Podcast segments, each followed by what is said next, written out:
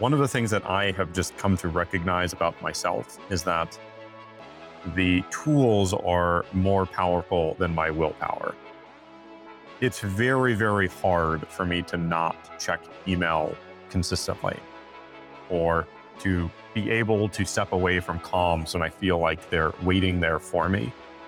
If there's an easy path to make you feel like you're working, which is catching up on notifications, you feel like you're being productive, but it distracts you from the things that are actually important. For me, that's what I struggle with the most in terms of distraction. It's the things that are easy to check the boxes, but they're actually not that important.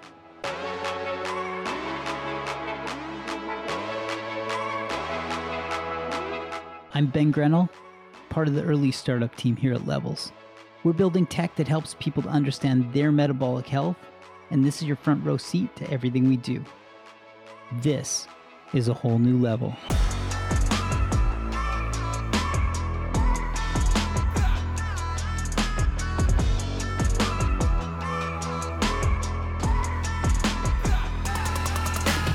You can't really blame people when they're faced with distractions. The world is essentially a giant distraction. That is the way that technology has made things. We're surrounded constantly by notifications. We're surrounded constantly by unrealistic expectations for things like response times. There are flashing billboards. If you go to a city like Las Vegas, there's a reason that everything is flashing and bright. It's because you want to get distracted.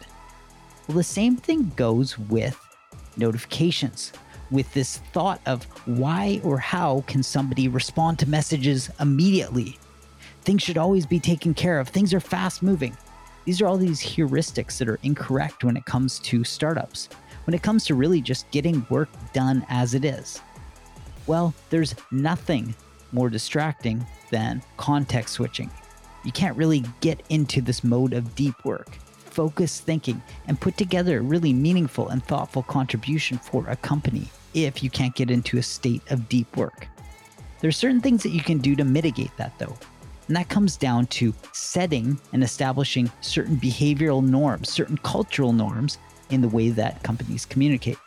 We work very hard as a team to establish what we think of when it comes to communication we promote that people should not have notifications on desktop, then they should not get into synchronous text based conversations in real time. It doesn't help them to get into this mode of deep work. All it is is context switching. An example if, as these podcast intros are being recorded, I happen to go over to threads where I can see there are five text messages that have popped up on my desktop. Well, if I go to those, the chance of getting this intro out the door is pretty low. Probability is decimals of a percent. The idea is that all of these distractions end up forcing you to context switch, to flip your brain to get out of the state that you're in.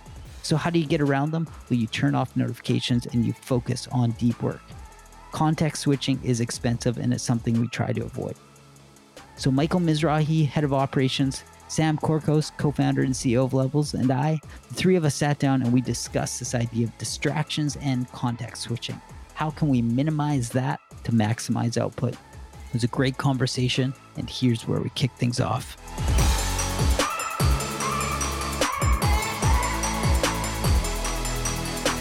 So, this is a topic that comes up frequently.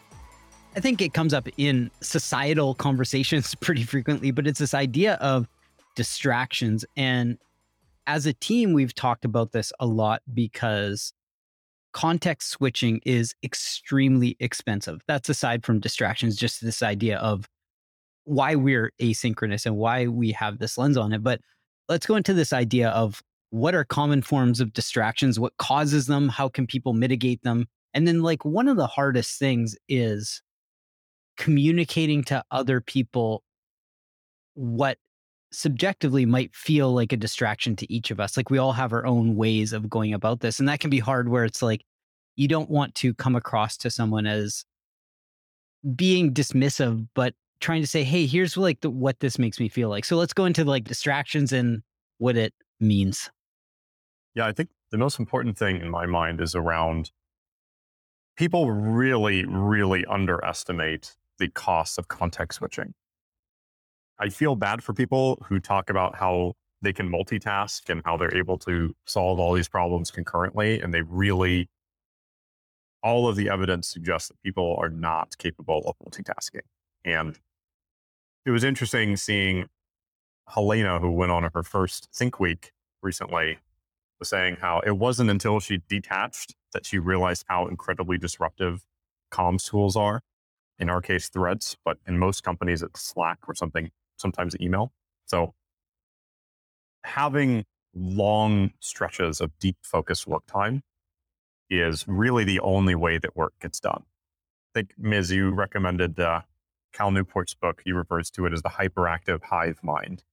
There's a role for that, but it is not how most work should be done. Yeah. I think there's a lot of work that can be done in the hyperactive hive mind mindset. The problem is it's not very high quality work. The high quality work comes when you're deeply focused, when you have time to work thoroughly on something. And I think training that muscle and learning to feel that is really difficult. And that, that's the challenge that we're up against is just getting people to feel and learn what it feels like to do focused work. And that book does a lot, sets a lot of groundwork. And so just having everyone read that is actually helpful as a start. And then there's all the things that we can do in the workplace to minimize distraction, turn off notifications, don't schedule a bunch of meetings, re- eliminate or reduce the quick questions, the shoulder taps. Those are helpful, but those are kind of level one. And level two is getting people and then bringing people along so that they can focus deeply and so that they're not kind of carrying a lot of decision fatigue on their mind. Uh, and that one's harder to do. That's not as simple as just turning your phone face over. It's a mindset shift that has to happen. And that's the deeper level here that I think we're trying to get at.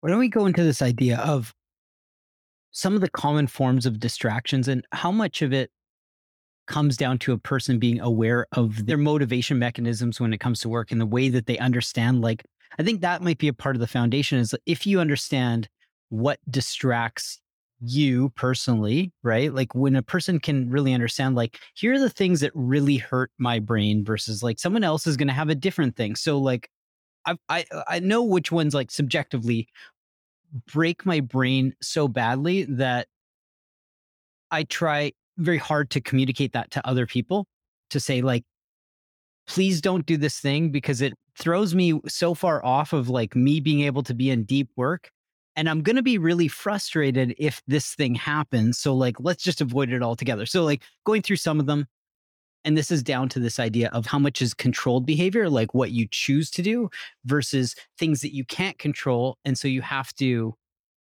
communicate that to other people. So, some of them, like, you can control notifications on platforms. That's a distraction. So, turn it off. You can control that. Behaviors on platforms, the idea of checking email all the time you can control that. Just like don't do it. What you can't control, so in an in person environment, you can't control desk bombing. And that's like unbelievably distracting and it kills productivity so much. An engineer is like, it doesn't matter who it is, but somebody's like writing code, trying to debug something, and all of a sudden it's like shoulder tap. And it's like, hey, did you see the Green Bay Packers game last night? And you're like, you just want to like scream at the top of your lungs, be like, what are you doing right now? That yeah. you can't control. Or bugging you to work on their project that they think is more important than whatever it is you're doing. Exactly. And so the idea of letting people know for the things you can't control, a personal example is I tell Pam very, like, very frankly, when I am in deep work mode. So I will say my text messages are off on my computer. All notifications are off. Please don't come into the office at all until this time. Anytime after this time is fine, but not when I'm like writing a memo because it's really going to break my brain. And she just sort of knows that it's okay. Other times I could be in lighter work mode, which might be like responding to some messages or something. And it's like okay to knock. like I know it sounds like uh, maniacal, but that's this way of what you can and can't control. The last one that's a distraction is when small tasks compound and people think they're less expensive than they are. So transactional things like let's say uploading receipts to Brex and you're like, "Oh, it's just a small task." And it's like That's context switching. And it doesn't take that many of those to cost a lot of money to a company as far as the way time is invested. Yeah.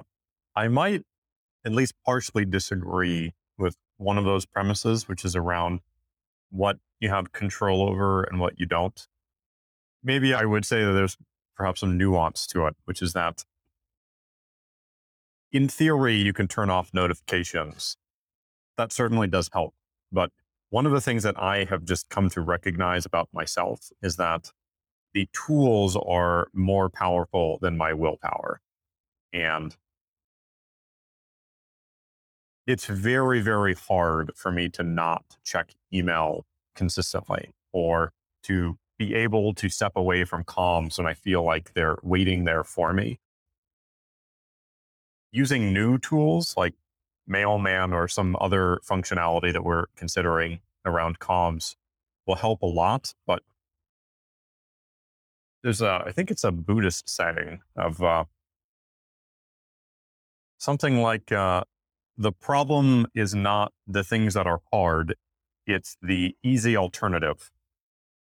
If there's an easy path to make you feel like you're working, which is catching up on notifications, you feel like you're being productive, but it distracts you from the things that are actually important. For me, that's what I struggle with the most in terms of distraction. It's the things that are easy to check the boxes, but they're actually not that important. It's uh, trying to find systems where I can block off the time to really focus for a long stretch on something that's actually going to move the needle instead of just having myself feel like I'm being productive in some capacity. The conditions and mindset matter is also something to consider. And so, having good behaviors leading up to the time in which you want to focus or be able to do deep work and just turn that on, you can't just do that. You can close your email client or not look at your text, but you know that there's notifications in there. And that is the distraction. It's not actually doing that work, which is like the easy level of distraction, like, oh, I'm going to do something else and, and lose focus. It's knowing that there's things elsewhere that could be important that aren't triage. People are waiting on you. And so you feel that social commitment to get back to them. That on your mind can ruin a three hour block that you have cleared on your calendar to do deep work, but you're not in the right mindset and mind space to do so. So, what's helpful in order to be able to minimize distraction and focus is to have good practices the other 20 hours of the day that create conditions that allow you to focus deeply. So it's a systems problem. Let's go into this idea of why context switching is not only financially expensive, but cognitively expensive. So there's the financial costs like lost productivity. That's it's just expensive. Our time is worth way more than we often allocate capital to it. There's also this idea of the mental health outcome of feeling a need like oh i have to check those comms or and we're using comms as like one form of distraction but there is a mental health component of when you're not doing a thing that you feel you should be and you start feeling pulled in all these different directions like how expensive is context switching and how much productivity do you think is lost to distractions if you don't like you know so sam like you just said your willpower like you can turn off platforms but you have to stop yourself and so you're using tooling you're putting up all the stops and miz like i'll make it up. You might have a different sense of willpower you're like oh all i need to do is turn my phone upside down other people might need to put it in a drawer 20 yards away like everyone's going to have a different outlook but how much productivity do you think is lost when the slippery slope of context switching happens yeah, I mean, I can address it indirectly in as much as I need a lot of tools to stop me from getting distracted. It is very, very hard for me to protect my focus time. I was actually in Austin talking with Sam Parr from The Hustle, and he is similar to me in that he doesn't have the ability portion control or if there's Oreos next to me, I'm going to eat the entire tray. I just can't not do that. And he has uh, all of the sweets in their house are under lock and key that only his wife knows the combo to. because he just knows himself that if the cookie box is open, I'm just going to eat all the cookies. and so having that, adding some friction, those are the kinds of things that I really, I wish that a lot of the tools that I use, you can use the screen time functionality on iPhone to block websites like Twitter and things that are really distracting. Unfortunately, it doesn't add enough friction. I can still go to screen time, unlock it, I would love for there to be a five minute delay or something where I press the button to try to unlock it and it just creates even more friction where by the time it comes around, I no longer have that impulse. I think it was in a book I read recently, Stolen Focus, that talks about how these impulses that we have are not nearly as long lived as people expect. Something like 90 seconds. If you can wait 90 seconds between I need to check this thing and actually checking it, by the time that comes around, you don't really want to do it anymore. And so I think that there's a lot to be said for building in processes and tools to really, really protect that time. It's also incredibly uncomfortable. Somebody that I was talking to on the team, one of the managers on the team was working with a new hire who had come from a hyperactive hive mind type culture where it was just like all day on Slack, constant high stress communication, no focus time. And they were really having trouble adapting to our way of doing things, which is deep work, long stretches of uninterrupted time. And the manager challenged this new hire to just put their phone on airplane mode for three hours. Just see if you can do that for three hours and report back. And the result was that they were able to do it, that it was also incredibly anxiety inducing to just not be plugged in to the matrix for three hours. And so we talk about our onboarding program for levels in our culture and we talk about it as deprogramming, which really it is in a lot of ways. It is changing the way that people interact with work and interact with time in a way that most people really are not used to. Have either of you experimented with scheduled summary notifications on iOS? No. Uh, so that's a feature that came out, I think, in the in the latest iOS version. And you kind of have to dig through the menus, and it takes a lot of setup to get it right. But what it does is it batches notifications to X times per day. You can have a morning, afternoon, evening summary, however you'd like it. I currently get mine twice a day. So I have a morning summary and an evening summary, but it's essentially mailman for your iOS notifications. And so any app that is not time sensitive, uh, and there's a time sensitive exemption at the system level. So the developer can say this is a time sensitive notification, overrides it. But what it does is it batches all those notifications into one summary card that shows up on your lock screen or your notifications center at the scheduled time. And so at 8 a.m., when mine gets delivered, there's like five notifications in it. I've got new podcast from Levels and Overcast. I've got Robinhood, Bitcoin is doing this.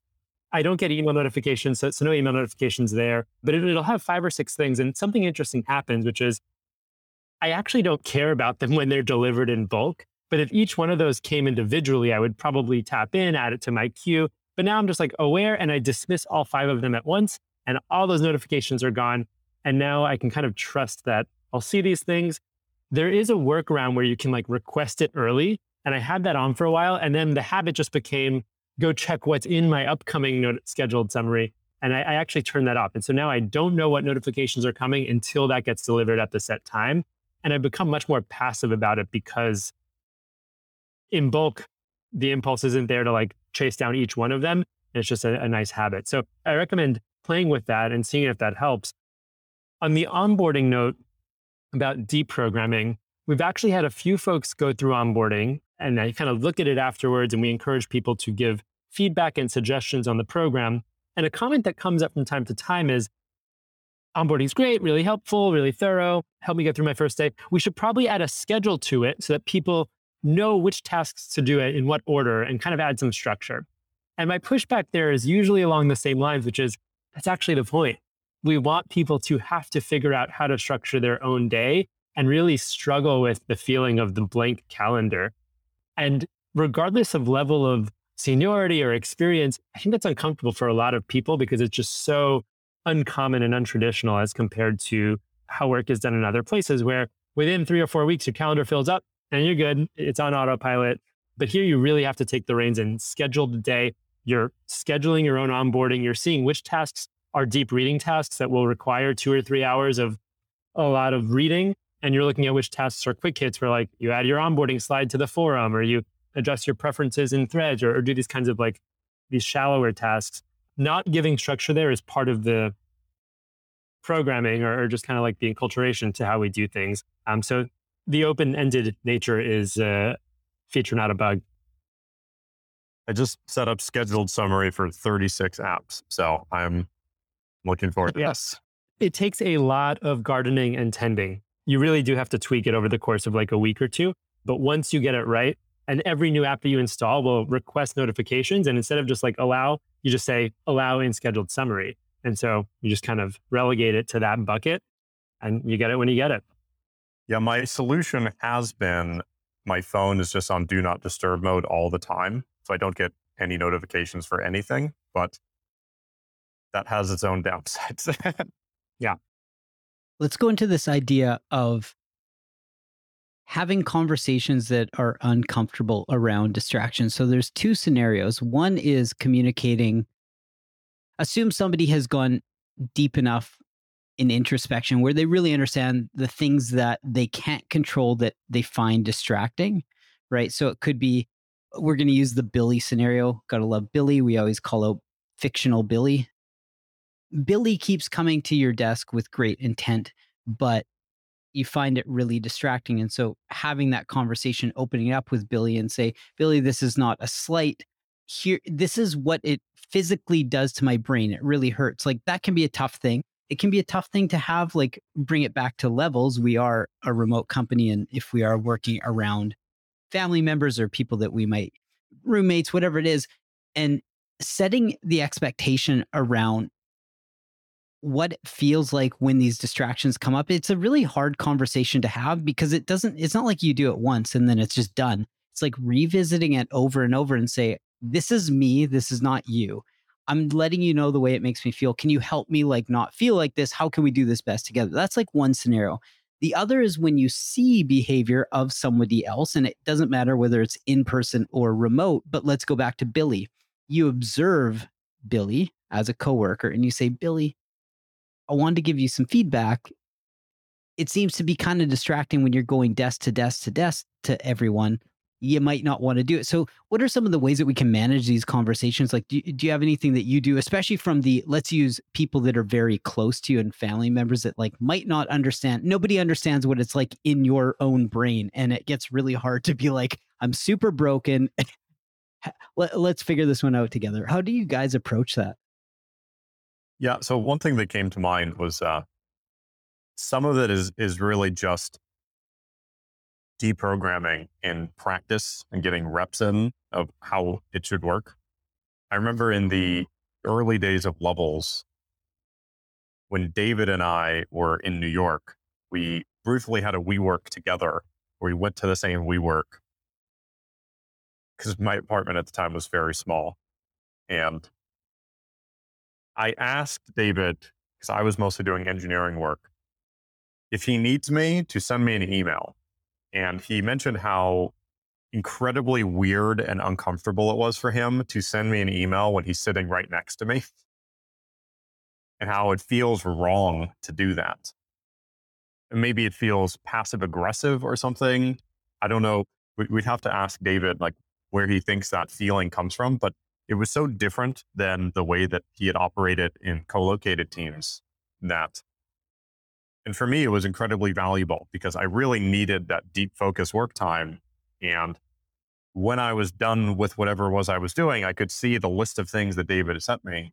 And if I had been distracted and I got pulled away from doing the work I was doing, I would probably end up resenting him and I would be building up these frustrations over time. So I do think that some of this is mitigated because of the fact that we're remote.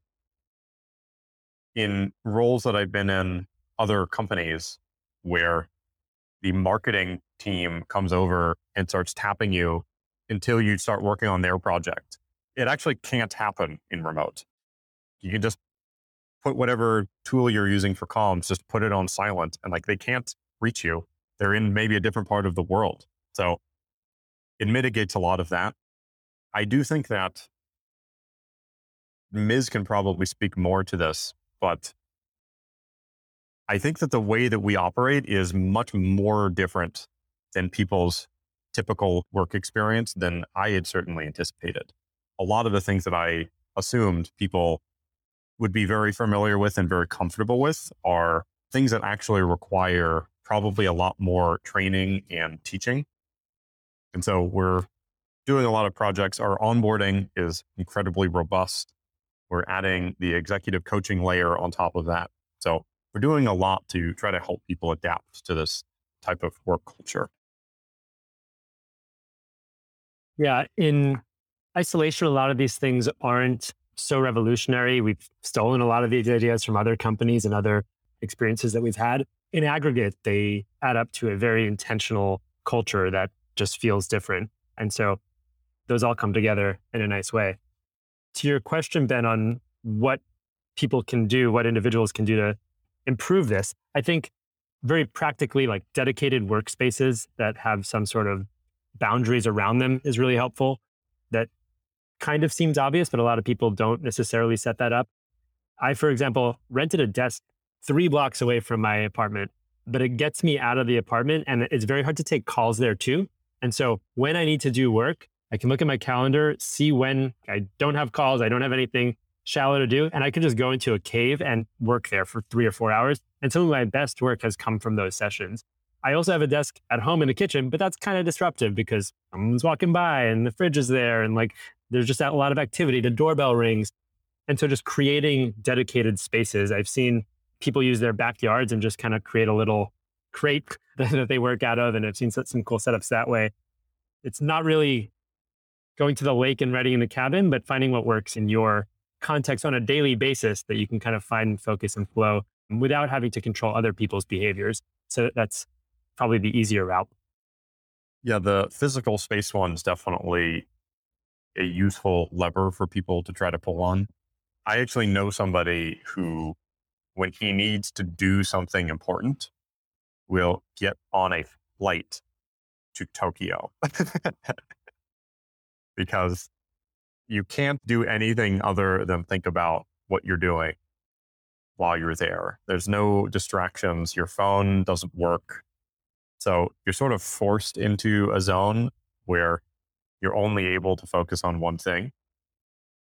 I found for myself being really diligent about not doing things that I would find distracting when I'm in that safe space for work really helps a lot because you're, I, have just noticed for me, like my body changes when I get there and I feel more motivated and I feel more able to do the work for these projects as opposed to doing something in a living room where we do lots of other things as well. My focus is noticeably different. The plane used to be a sacred space. And I think with the advent of satellite Wi Fi, it's kind of gotten worse. And so, yes, it's still a great place to focus, but Wi Fi has ruined that. Something that I inadvertently adopted as a habit related to this feeling of always being connected is eliminating threat surface area. And what I mean by that is there's this very famous, infamous story of Justine Sacco who tweeted something before she got on a plane and then, you know, 12 hour flight to Africa and her life was completely destroyed by the end of it over Twitter. And, and it's a whole separate story, but terrifying for so many reasons. And the internet it can be a scary place. Not tweeting before a flight, not having any surface area that could potentially blow up gives you some ease of mind where you're not scared that something might happen if you're disconnected. And so for me, that just meant like reducing my exposure to things that could go wrong, even though it's a very unlikely scenario, just spending energy thinking about what could go wrong. And the same is true at work. If you're sending like a really important wide email to a lot of people and then going to be offline for 12 hours, like you're going to be thinking about it. And so build in those buffers to eliminate distraction. The thing that also that we haven't mentioned that in what improves focus, caffeine, substances. like coffee is really, really effective for me when I need to focus and do something and work through an entire session with a lot of diligence and attention. It's pretty magical to just like have a go for a walk, have a cappuccino, get fresh air, headphones on, same playlist, and just go to work. So there are external things that can help too. Yeah, the what you mentioned around threat surface area. I think I was talking to Taylor about this. He mentioned how I think this was when Ben, when you went on a Think Week, you changed your name in threads to I'm out of office. If you need anything, talk to Tom. when Zach went on parental leave, he had a very clear document. Miz also had a very clear document. It reminds me of uh, one of the things to mitigate anxiety for people who are anxious travelers. One of the common things that I've heard is people who are afraid they left the oven on. And a strategy is just take a picture of the oven right before you leave. So you can go back to the picture. I actually, I started doing this. I often stay with my friends Andrew and Ariel in San Francisco. And I am deathly afraid of leaving their garage door open. and so every time I leave their house, I take a picture of the garage door. I probably have 200 pictures of their garage in my phone. I have found that that helps me not have to think about it and it just reduces that anxiety around, oh, did I leave it open? So having that back door, and you could probably speak to this, Ben, because you actually implemented this with Tom, but I have found that it is surprisingly rare. If I don't have that backstop, I'm thinking about it constantly. And yet, when you do have the backstop, nothing ever seems to make it through that gate because turns out not actually that many things are urgent. To provide some color on that, it was an experiment on comms to say, hey, what happens if I don't answer a single email or threads? The goal was threads, but if I don't do this for an entire week, what is going to happen? Will the company collapse? Like, and now I'm being hyperbolic, but like, of course, it was like, of course not. Nothing's going to happen because we're all adults. We can all make decisions. And there's nothing that somebody else in the company can't make a decision. Like it's not like some linchpin, like only Ben could make that decision. And so we're seeing what it looks like to scale decision making, to start to decentralize things, and to just like not answer. Again, it gets very personal, but like I didn't feel any need to check. I wasn't like, I really wonder what's happening in threads. I was like, all that it came to, I was like, well, come Friday, like I'm gonna have to answer some threads. Like it was it was basically that. And it was documented as far as the amount of time that it took to catch up and stuff. And it wasn't that bad. It might have been a few hours. I can't remember, but it wasn't that bad. And if somebody really needed something, like they knew they could phone or text, like if something was so, so urgent, but that wasn't the case. Getting back to environment, though, it's something that is interesting and it's important to highlight that and I'm not suggesting we are being prescriptive, but everyone has a different sense of place and a different sense of what environmental cues can do for them. So, for each of you, it sounds like you like going to different spaces where they can be clean, there aren't outside distractions. You hear it often where somebody says, Oh, I've got, I just know the laundry's in the other room and I could go put it in. Whereas, again, it's just personal preference for me. I find it incredibly distracting to go to another space to go and work because that physically takes my mind when I get up and once like the routine goes, it's just the wheels start going and it's a boulder going down a hill that can't stop.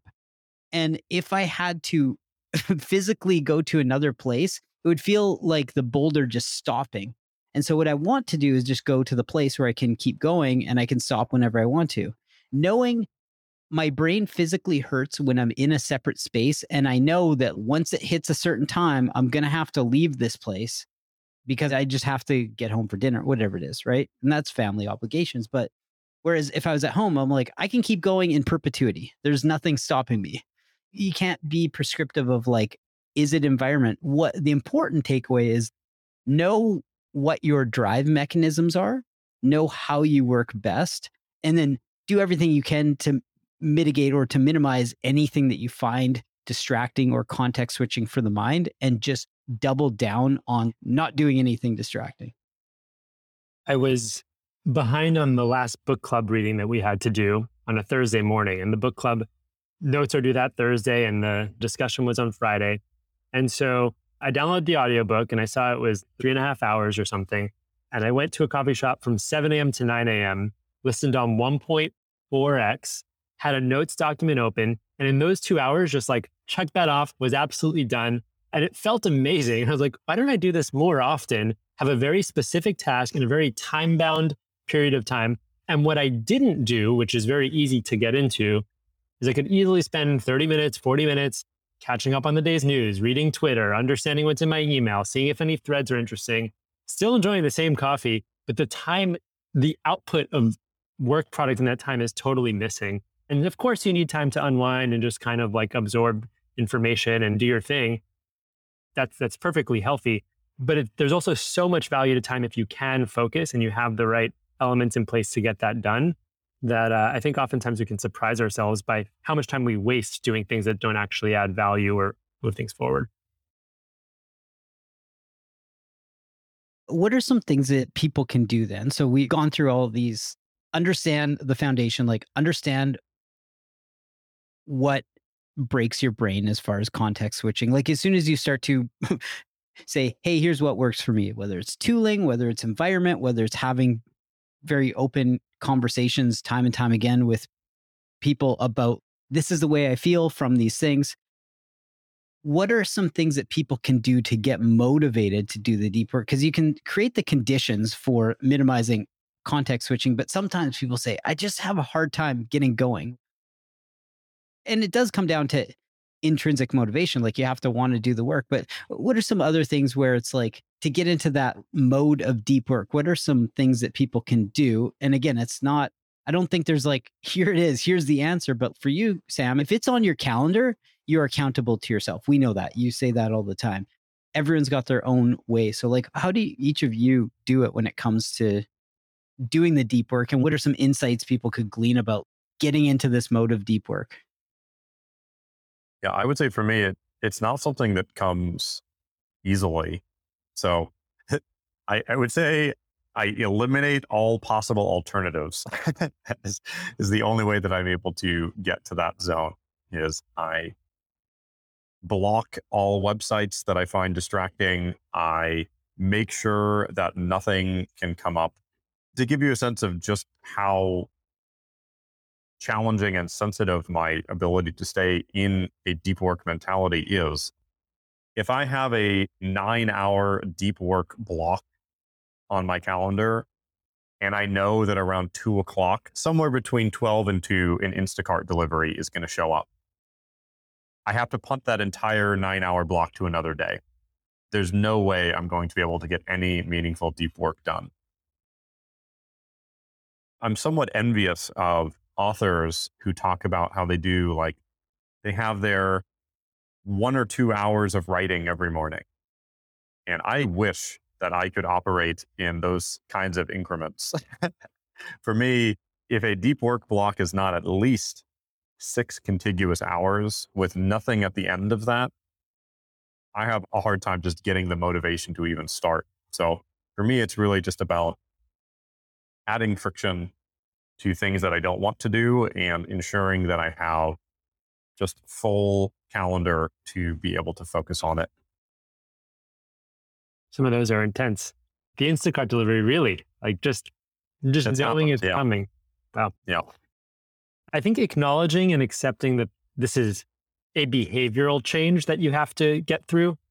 It's not a tactic or just something that you can schedule on your calendar to focus. It's a mindset. And so exposing yourself to all the different philosophies and approaches to productivity and time management and focus and doing work and then choosing the bits and pieces that work for you is important but there's kind of just like a long-standing effort and quest to figure out what works and incorporate the pieces that do if i were to take sam's approach and time block my calendar and have deep work scheduled on there i completely lock up and i've tried it I know there's four or five things I need to do in the day. Each one, let's say, is an hour or 90 minute block. And I look at my calendar and I'm a deer in headlights because I cannot bring myself to work on what it says I have to work on. I need to feel what I want to work on and like what, where, where my body at, where my mind's at, where my focus and attention level is. And so I'm just completely, completely different. And for me, it's just a matter of knowing what the focus is and the priorities are. And sometimes something will sit in my head for like a week, a week and a half, and I know I have to get it done.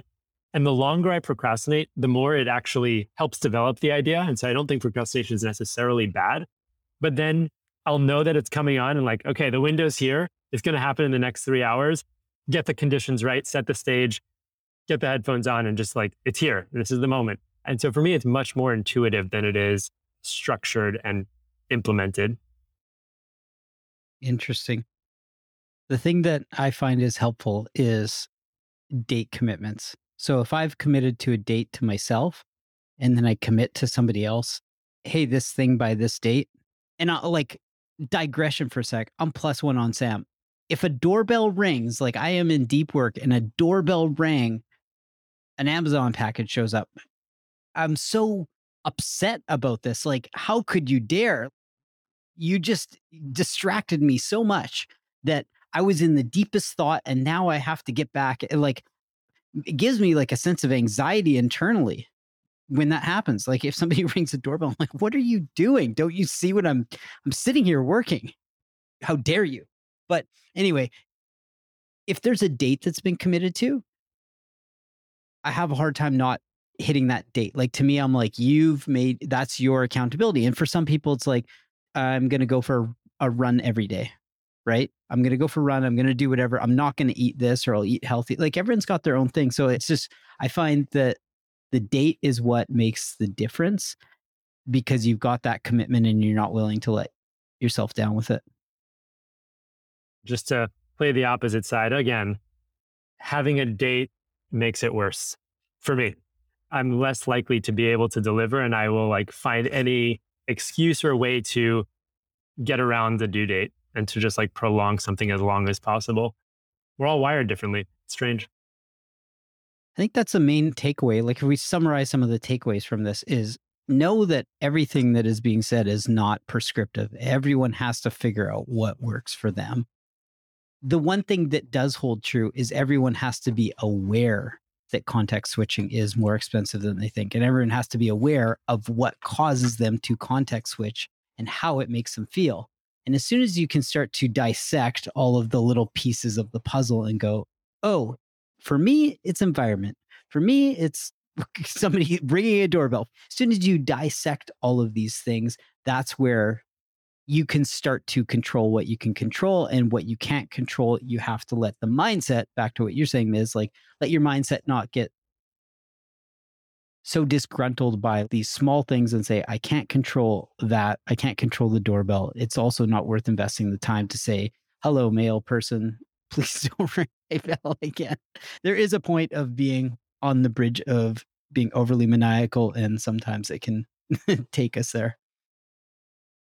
Yeah. Something that comes to mind for me, which is at least tangentially related, is eliminating work in progress I think for me has a lot to do with this. Where seeing things through to completion is very important and single threading things to completion instead of making lots of progress on different things but not delivering them.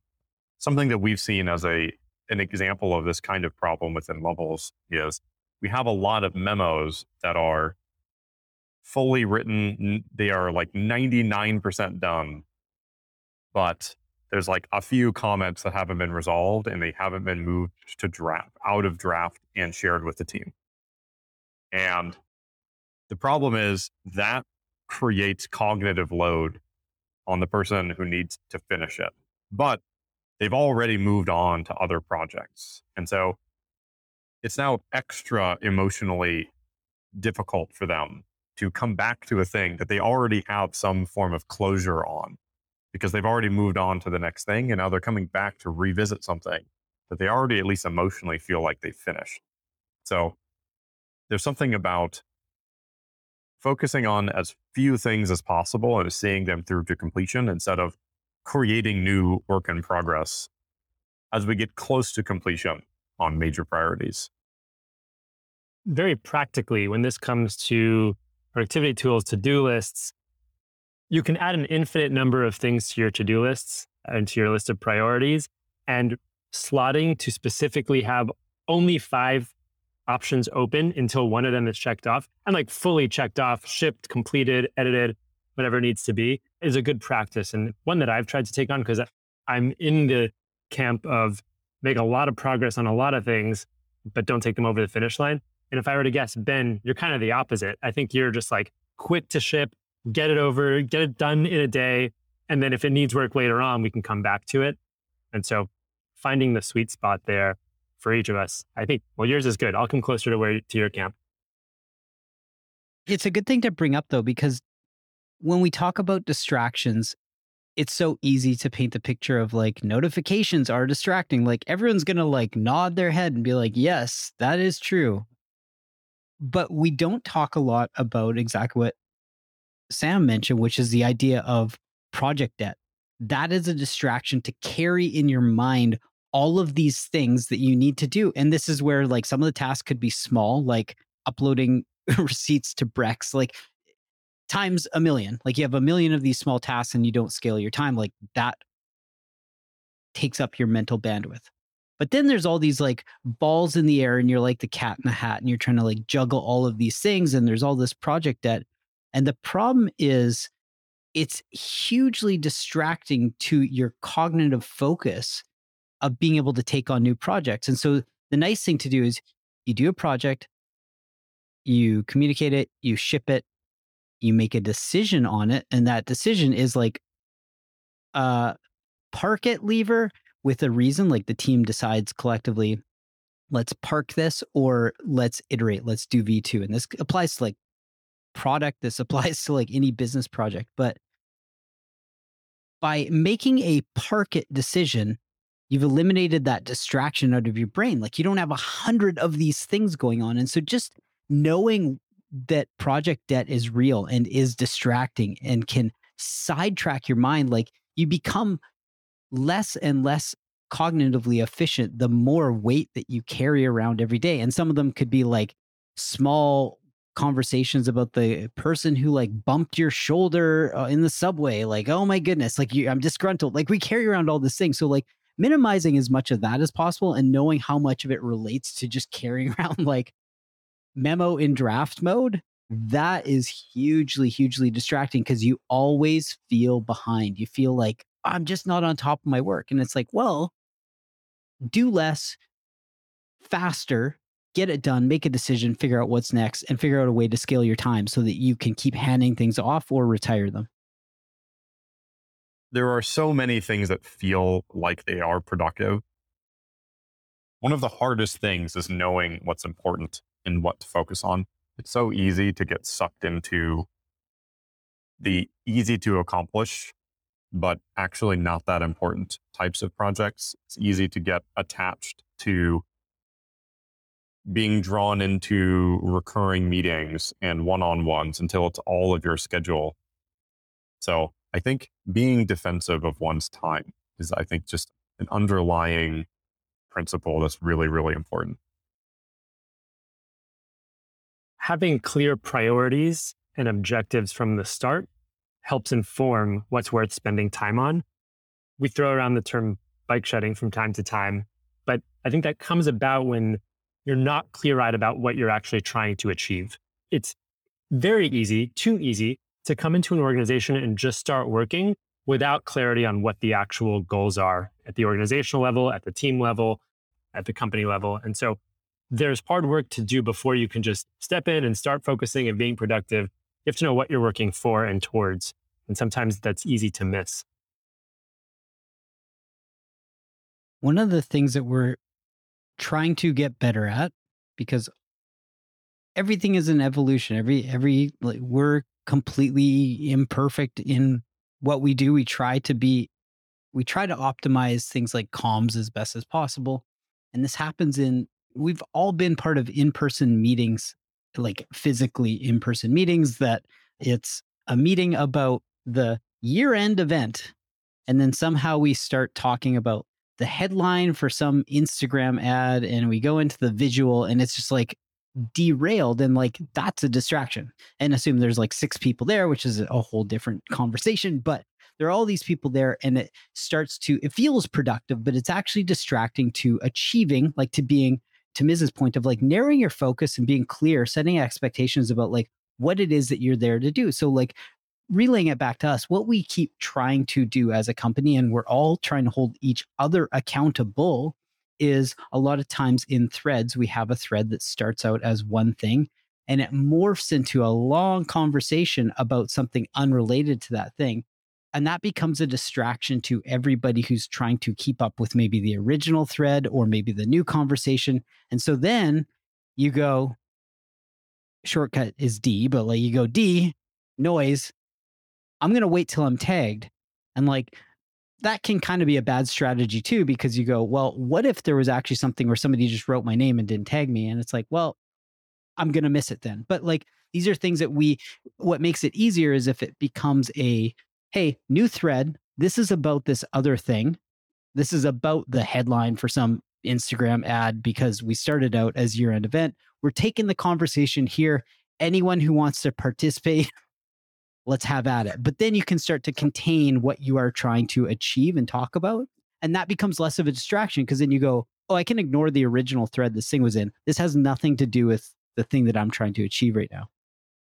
Yeah. Some of this is just a problem with the tools themselves because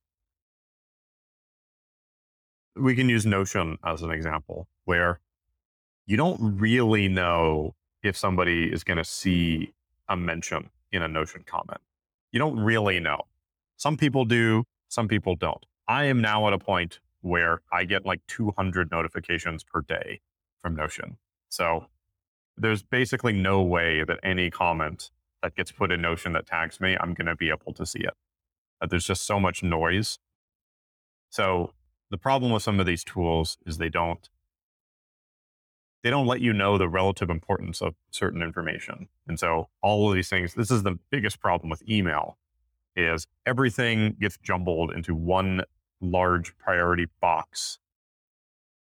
The signal to noise ratio in email is so incredibly low. So yeah, that's definitely something that uh, we need to, I think as an industry, people need to figure it out, but we're, we're going to be putting some thought into it ourselves let's push back on one thing. There is tooling, but no matter how great tooling is, there is the human behavior element of it. And so the important thing is when everyone, when team members see this happening, to encourage the behavior to say, hey, this thing's happening. Let's carry this on over here. Like the right thing to do at an in person meeting. There's no tooling, but if that's happening, you say, hey, this is a really great conversation to have let's talk about this after. Let's take this to a different form or format. And sometimes it's a fine line because if there is a healthy conversation happening that can open up new doors, like that's something. But more along the lines of like knowing when to contain eh, sort of like bucketing work, right? Like if you start to have a memo that starts out as one thing and then it ends up as another, and somebody looks at it and they're like, what is this thing about?